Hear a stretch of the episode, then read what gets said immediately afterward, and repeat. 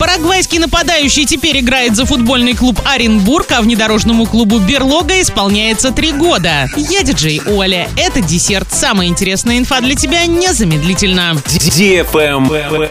News. В футбольный клуб Оренбург перешел парагвайский нападающий Диего Акоста. В прошлом сезоне он выступал за футбольный клуб КАМАЗ «Набережные Челны». Футболист стал девятым новичком команды. Диего Акоста – центральный нападающий, ему 19 лет. Выступал за молодежные команды, в прошлом сезоне сыграл 10 матчей, но результативными действиями не отметился. Трансферная стоимость этого игрока, по данным сайта Трансфермаркет, 50 тысяч евро или 3 миллиона 100 тысяч рублей.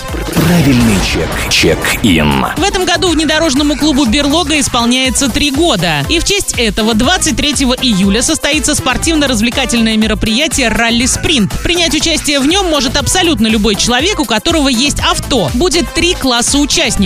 Моноприводные легковые, полноприводные внедорожники и квадроциклы. Приезжай 23 июля в 11.00 на полигон в районе Попов-Угол. Координаты места проведения можно посмотреть в официальной группе клуба во ВКонтакте. Берлога, нижнее подчеркивание, Орск. Информационные партнеры Урал-56 и радио Диофм Орск. Для лиц старше 12 лет. Travel Guide. Организаторы фестиваля «День Индии», который пройдет с 11 по 14 августа в парке «Остров мечты» в Москве, ожидают принять около 2 миллионов посетителей. Во время Дней Индии будет проведено более 100 зрелищных и атмосферных мероприятий, которые можно посетить как взрослым, так и детям. В программе фестиваля «Большой базар», просмотры индийского кино, мастер-классы по росписи хной, изучение хинди, медицинские и спортивные практики. По традиции все мероприятия проводятся бесплатно. Масштабный летний праздник состоится в Москве уже в седьмой раз, без возрастных ограничений. На этом все с новой порцией десерта специально для тебя. Буду уже очень скоро.